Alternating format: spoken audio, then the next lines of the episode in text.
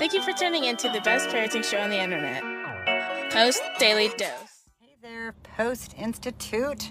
Happy Monday to everybody. This is Christy Saul, the co founder of the Post Institute, coming at you live from the back seat of my car because we're on the road today.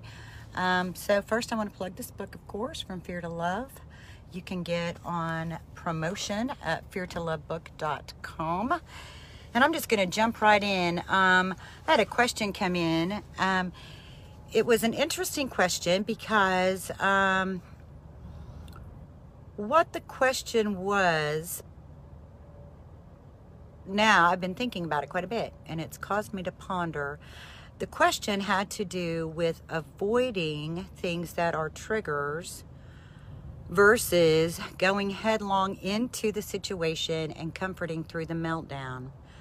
Um, and the way it was posed was that there's sort of a kind of a therapeutic mindset of avoiding.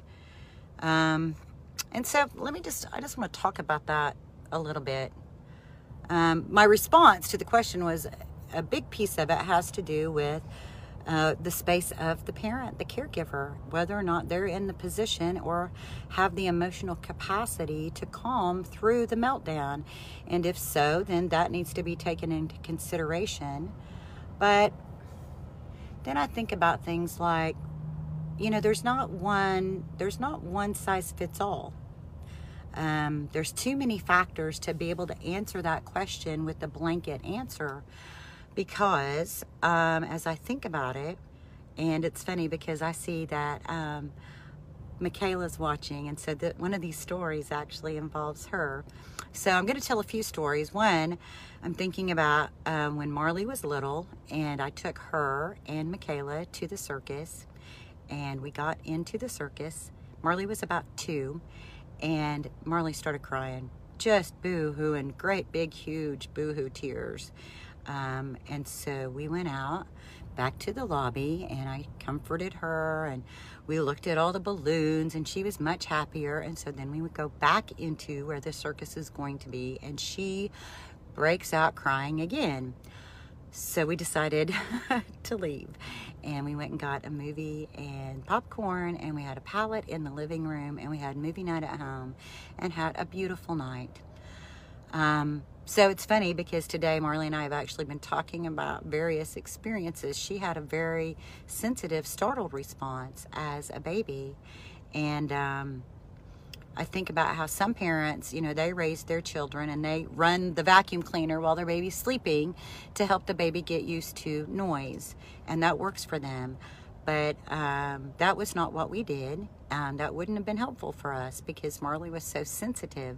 So we elected to try to keep things quiet and calm and not push the envelope too much.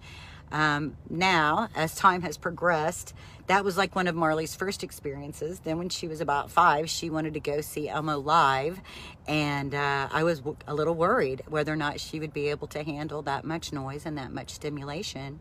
So, I was prepared to leave if we needed to, but she loved it. She had a blast, and then she went to another concert, and and now that's her thing. She loves concerts, but we took it at her pace. We didn't force it.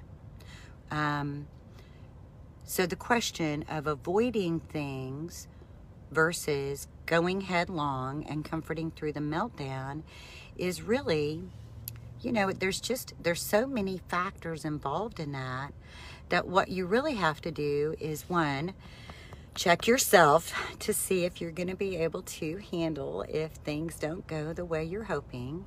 So that's the first thing is as parents, we have to check ourselves and, uh, you know, see where we're at in terms of being able to handle whatever comes.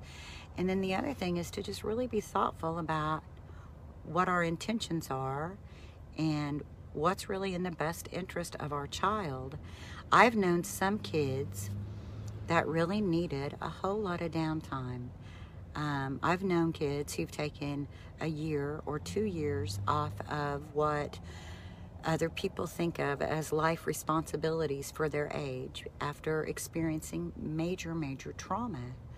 And so um, there's a lot to be said for giving time for healing and giving time for creating connection and creating safety.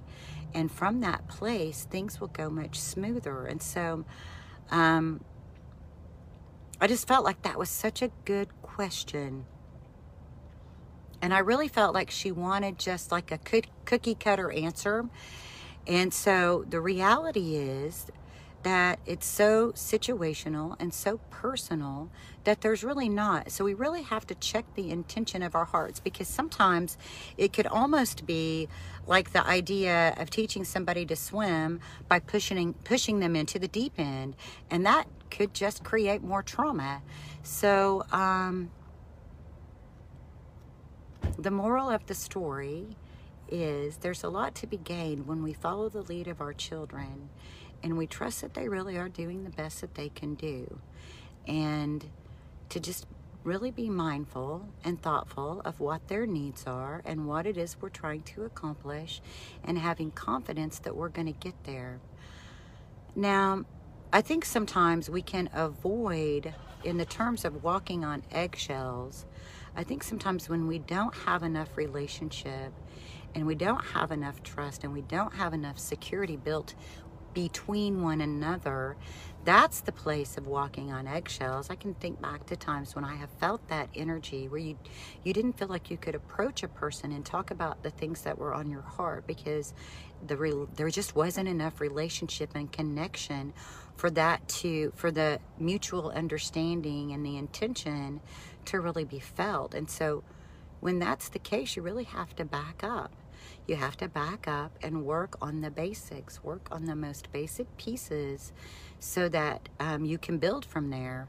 So um, since we're on the road, I'm going to keep it keep it brief. I hope there's something helpful in that. Um, I, I think sometimes we really get in a rush to try to make things happen, and there's a lot to be said for taking our time and attending to first things first. So, the first things that we have to attend to is making sure that we're creating enough safety and security that um, trust is there. And from that, a lot of wonderful things can grow. So, um, I hope there's something helpful in that. And I hope you guys have a chance this evening to just set everything aside and enjoy your children. Have some time to laugh, some time to play, some time to relax, some time to snuggle. And remember what Bryan tells us that in any given moment, literally any given moment, right in the middle of it, right in the middle of the second try of going into the circus. and I'm telling you, when Marley cried that second time, it was as if she was offended, as if I had tricked her. And so, you know, we have to take our deep breaths.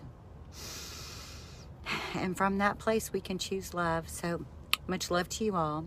I hope you guys have a blessed evening, and I really appreciate you guys. I appreciate all that you do day in and day out to create healing for your families, and I appreciate when you guys send us such good questions that really make me think deeper. So, uh, you guys have a blessed night, and we'll, we'll see you guys tomorrow.